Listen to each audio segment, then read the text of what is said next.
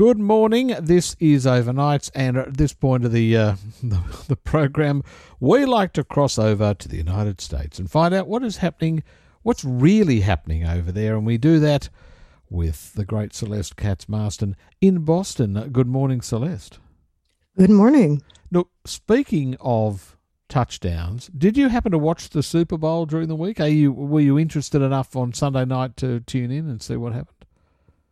I can't say I was interested enough, but I did actually watch the Super Bowl or or some of it. My husband was watching it, so it was sort of uh, in my life. But I can't say that I'm a, a, rabid football fan. No, well, I mean the Patriots weren't there, and nor were the, either of the New York teams, I suppose. But I don't know. I mean, I, I don't know what happened. It was a remarkably sort of unremarkable game. I don't know whether you felt the same way about that or your husband did. Yeah, I think that it was not as dramatic as some. We we actually very early on when we started dating watched an extremely dramatic Super Bowl. I believe it was Patriots versus Green Bay, which oh, okay. was uh, maybe 96, 97 yes, or something right, like something that. Like and it was super and it was super dramatic and super wild. So maybe that sort of, you know, mm. set a really high bar for me in terms of the Super Bowl. But I did watch some of the Puppy Bowl the Puppy Bowl. Okay, so this is something that always takes place on the weekend of the Super Bowl, and dogs uh, run around. I, I've seen footage of it. What happened in the Puppy Bowl this year? Cuteness. Yeah. Just a lot of cuteness. Look, they're every year. Yeah, generally like golden retriever puppies or something. Are they Labradors or something? yeah they just have some random the whole thing is to draw attention to people uh, adopting pets from shelters and so on and they just have a lot of adorable puppies playing with toys and chasing each other around in a little arena and Beautiful. you know that's that's sort of my speed of football i think. Yeah that's pretty much the internet these days isn't it? It's just cute puppies doing something or other i don't know. There are some people that seem to make their entire life's work to share as many cute puppy uh, videos as possible. Now uh, there are serious things of course that we must discuss. The virus will start with that. Look in I mean, what I don't understand, and I mean, we may have discussed this uh, on other occasions, but if this was a year ago and the figures were as high as they are now, people would be really panicking. But because the figures were higher and are now going down, people seem not to be panicking. Do, uh, can you explain that to me? It's tough because, yeah, we do see these sort of surges and declines, surges and declines. We saw it at the beginning, then we saw it with the Delta variant. Now we're seeing it with the Omicron variant. And uh, people, I think, to some extent, have become just sort of uh, accustomed to living this way, to realizing that the virus is all around us, that people are going to get sick, that the vaccine is available, uh, but not everybody will take it. So we do have still a great, great deal of pressure on the healthcare system and hospitals, ICUs, uh, stuff that we just would not see during a pandemic. But I think some people are just sort of uh, getting used to living this way. And that's good in some ways and very bad in others. Because things that look, I you know, I understand people are getting you know sick and tired of this. Of course, I am. You are. Everybody is. Everyone's sick of having to wear masks and do the QR check in and socially distance and all that. I understand that, but just because we're sick of it doesn't mean that the yeah the virus is going to go away just because we don't want to see it. It's just I find it so incredible now. You know, where I live, they're about to abolish the mask mandate next week. I think if I go out, you know, to a theatre or a movie or something, I'm still going to be wearing one. I think we'll find. Don't you think that a lot of people are going to stick with it? I think so. I I plan to myself. Uh, even if they remove mask mandates, I still personally again, personally, not speaking for anybody else, find it uncomfortable to be in a public place with uh, no mask. And I am fully vaccinated and boosted. And I just happen to be in that category of people who want to be super careful. And what other people do to some extent uh, in the absence of a mandate is up to them. But I don't want to get COVID. I just don't yeah. want to. So I'm going to take whatever steps I can to protect myself and i kind of wish that other people would would feel that way as well if not for themselves then to uh, prevent catching the virus and passing it to somebody else who may not be able to fight it off who may not be in a, a great state of health or may have uh, immunosuppression or uh, yeah. maybe somebody vulnerable at home. Yeah exactly right. Um, and I find it amazing. I mean, even though I do it myself, I mean, very uneasily, it's fair to say. But I, I was at a pub the other night for the first time in I don't know how long, two or three years, I think. Um, and of course, you don't wear your mask while you're eating or drinking. And it's like people treat that as if they're somehow protected. Oh well, I'm eating or drinking, therefore I'm not going to catch it. Like so, I don't wear my mask. That that is also, you know, it's so disturbing. It's so concerning, perhaps more than disturbing. That the masks aren't necessarily going to protect you 100%, of course, we know that. But if I go out, I'm wearing two masks. I do not want to catch this as well. And I just feel we're going to see another surge now that all these things are being abandoned, don't you think? I think that the problem becomes when it when it becomes an issue of sort of what they call virtue signaling. It's like, well, I'm wearing my mask. Look at me, I'm wearing my mask. But people think uh, if you take it off, then maybe you know it's like running a red light or a stop sign or mm. something like if you didn't get caught it didn't happen. Yeah. it's like well the virus is there. Yes. i mean it just is. It doesn't matter if nobody saw you taking off your mask it, that that doesn't matter to the virus. It's its only purpose in life literally is to propagate is to spread and that's what it's very good at doing. So yeah. um i'm i'm not here to impinge on anybody else's personal no, liberty or to say that this is fun. I am exactly as over it as you are. I think we all are. I, I think we can agree on that. But mm. um, I'm just erring on the side of caution of personally, and we are seeing a lot of these mandates now uh, being being eased because, yeah, eventually, I think that there will just be no way to to enforce it. People will just not comply. Well, even now, with the QR code, yeah, sure, check in it's pointless in a way. You might get uh, an email or a text or something four or five days later saying, "Oh, somebody checked in at the same time as you and they've got COVID. Monitor yourself for symptoms." Well, by that stage, you're probably going to know whether you've got it or not.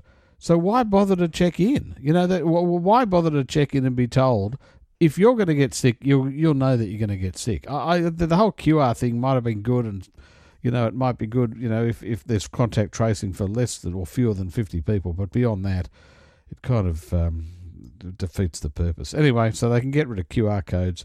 I would encourage people still to wear masks, but I know, you know, it's so annoying, especially in the summer It gets very, very hot. Oh dear, oh dear. Uh, by the way, David in Rockingham says, I've seen the puppy bowl. The referee can penalise a show off for displaying excessive cuteness. there are a lot of penalties like that handled out. The puppy bowl is very cute. Yeah. Lynette in Mascot says everyone should still wear masks. I will be. Yes, Lynette. Protect yourself. That's the thing. And a lot of governments have said that. You know, you need to take personal responsibility. Anyway. But in Provincetown, what happened in there? That's in Massachusetts and it's it's called P Town rather unfortunately, perhaps. Um, a lot of Anthony Bourdain's Kitchen Con- Confidential takes place there, but it's a great holiday spot. Uh, that was kind of a real centre for uh, COVID, wasn't it?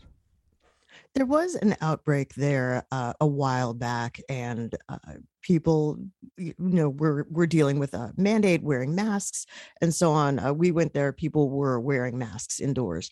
Um, as you say, it is it is a resort. I mean, it's a very cute place, and it's very well known for restaurants and bars and nightlife and so on. But now they're going to be lifting uh, those requirements. I think that uh, you know, very within the last few days, very recently, but they're down to very few, if any, me cases uh, zero active cases, I think, last week, and, and that's something that they haven't seen since uh, you know last year, since uh, July Fourth, uh, you know, partying and gatherings and so on. So they're looking at the data and they're saying, okay, you know, we have this under control. Now, what happens when they get their usual influx of summer tourism?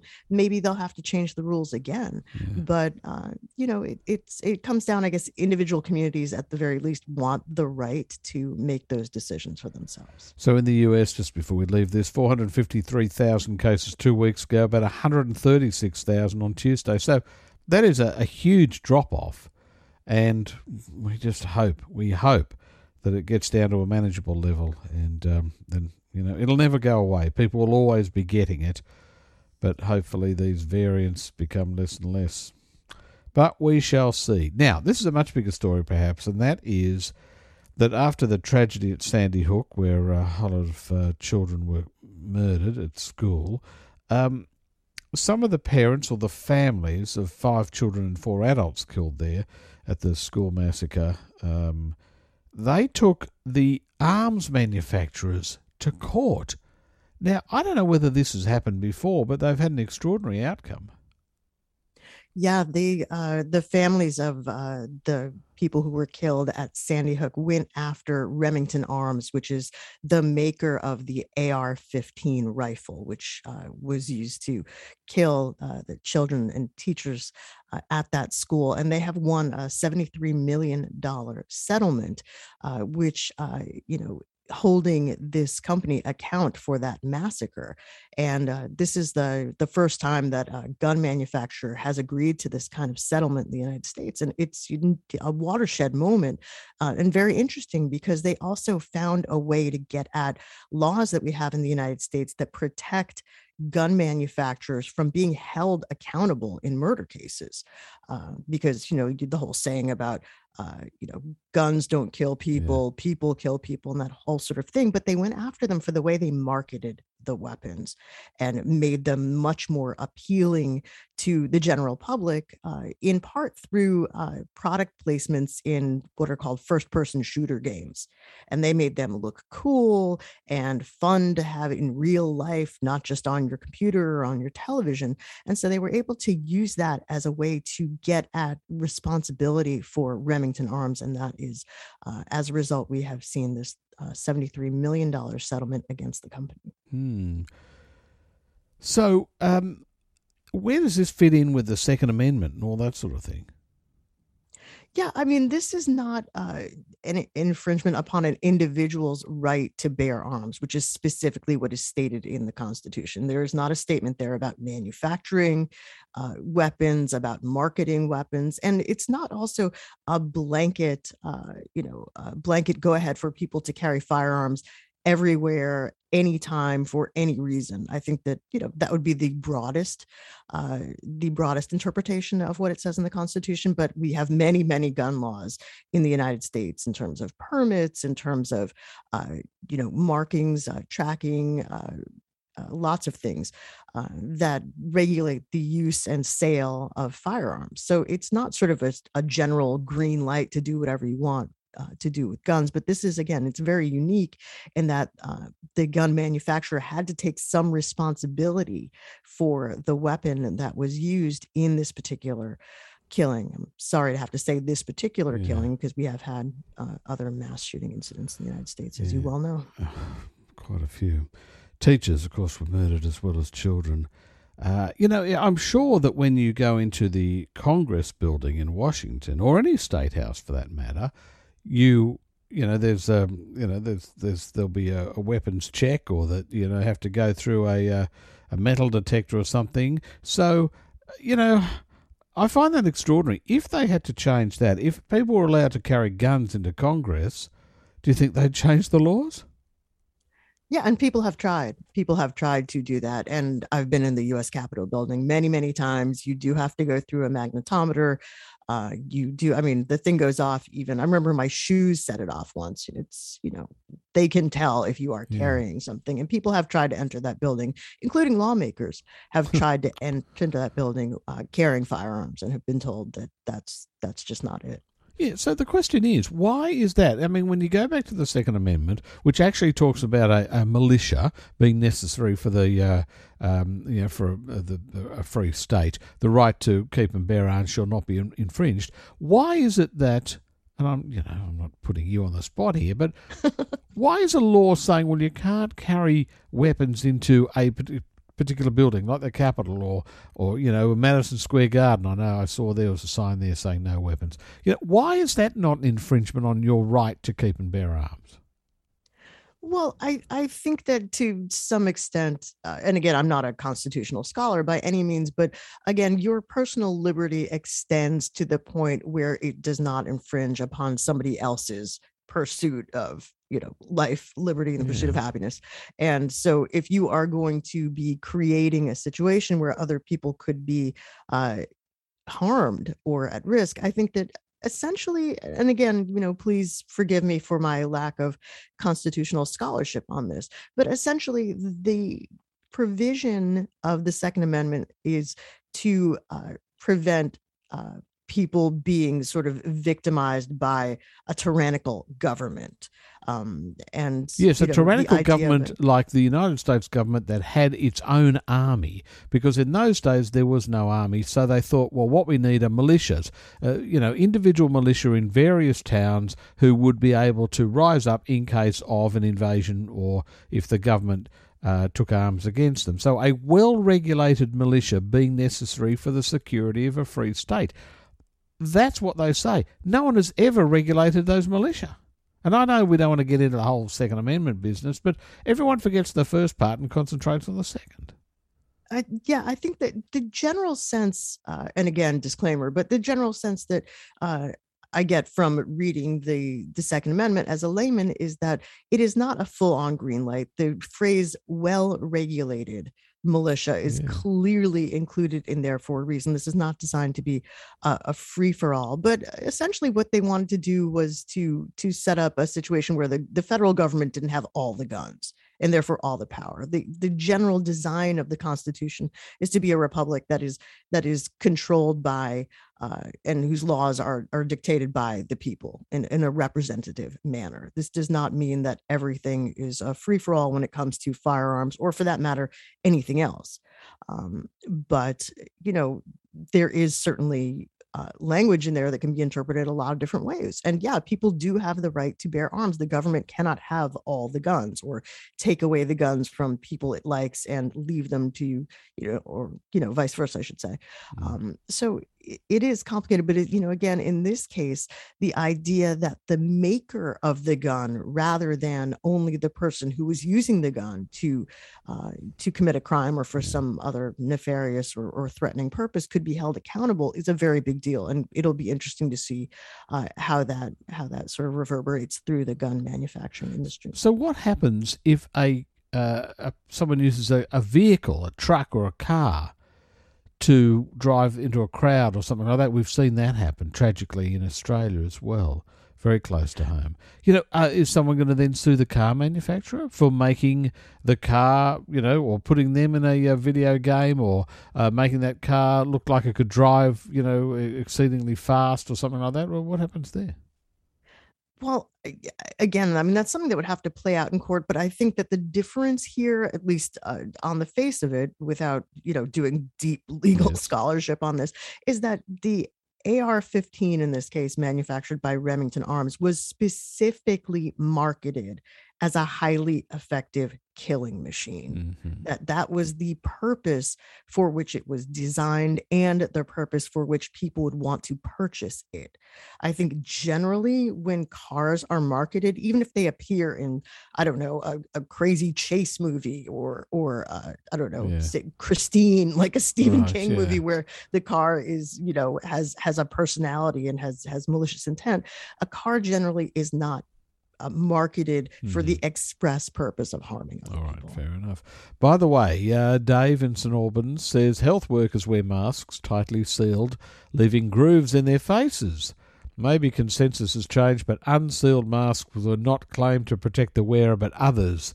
At some distance, I'll wear masks in crowds, but it won't protect me.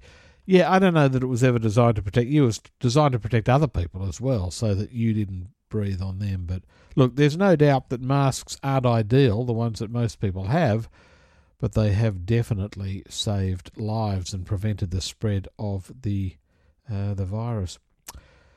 Celeste Katz Marston is our guest in Boston. Now, Celeste, uh, I haven't been on a plane in two years. More, in fact, yeah, coming up to two years, and uh, people's behaviour is getting worse. Maybe they've forgotten how to behave on a plane.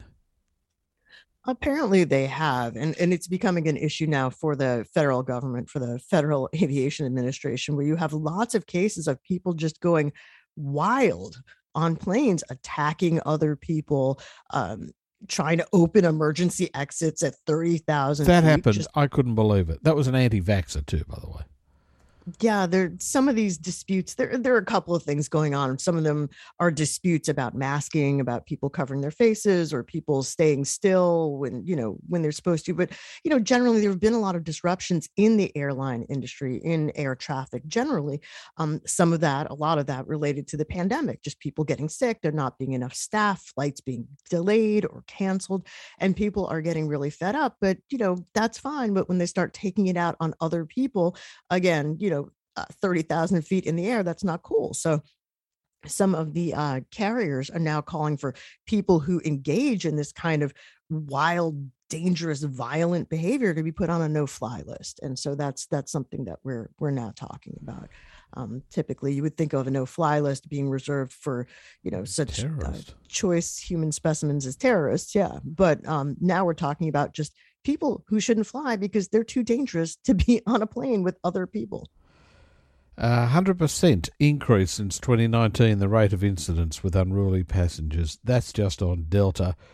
Um, I mean, it, look, uh, there's a lot of people flying, obviously, nowhere near as many as before, and there were 80 incidents, I think, in January between January last year and this year. So 80 is, you know, that's mm, you know a little bit more than one a week. When you consider the number of people flying, that doesn't seem to be too many. But considering it's a hell of a lot more than there used to be, people need to relax. I mean, but I, I, you know, I'll also say, having flown internally in the US, I don't blame people. They are people are treated appallingly on domestic flights in the US, far worse than in Australia. And I don't, I don't you feel terrible by the time you get on because of the way you're treated, because of the way you're charged, the way it's all jammed in. You're not fed, you're not don't given any drink. You've got to pay for your uh, luggage and everything. I'm not surprised that people, uh, you know, are angry even before the plane takes off. I think I think there's definitely been and there's there's some interesting stuff to read about the deterioration of the quality of air travel. Air travel used to be a luxurious yes. experience with, you know, real silverware and china and and sort of complimentary mimosas and all these kinds of things. And now the seats have gotten smaller. There are many more surcharges. There are long waits. Certainly the, you know, the delays and cancellations are, are a huge problem. But at the same time, do you really want somebody sitting next to you on a plane that tried to beat up a flight attendant no. uh, on his last flight because she asked him to cover his face during exactly. a pandemic. Yeah, precisely right. And finally, local news from Boston. Who's your mayor, Celeste?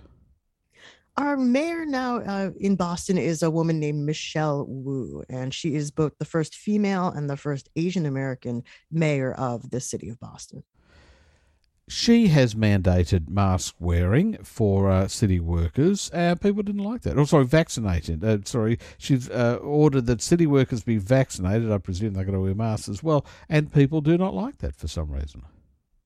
Yeah, they, they definitely don't like it. And so, uh, what we've been seeing lately is people staging very, very loud, angry demonstrations, not outside City Hall, where her office is, but outside her home, where she lives with her husband, her two small children, and downstairs her mother, who, as she has talked about uh, publicly many times, including to me in an interview I did for uh, uh, with her for NBC News, uh, a mother who is mentally ill and uh, this is uh, they finally cut back these demonstrations to the point where they're not allowed to use air horns or bullhorns mm. anymore but uh, this starts very early in the morning people are holding up signs uh, you know in some cases i think saying awful things uh, to and about her family, uh, calling her a Marxist. So uh, there's definitely like a, a, racial or ethnic element to some of these protests, but also they're just making life hell. I understand that public officials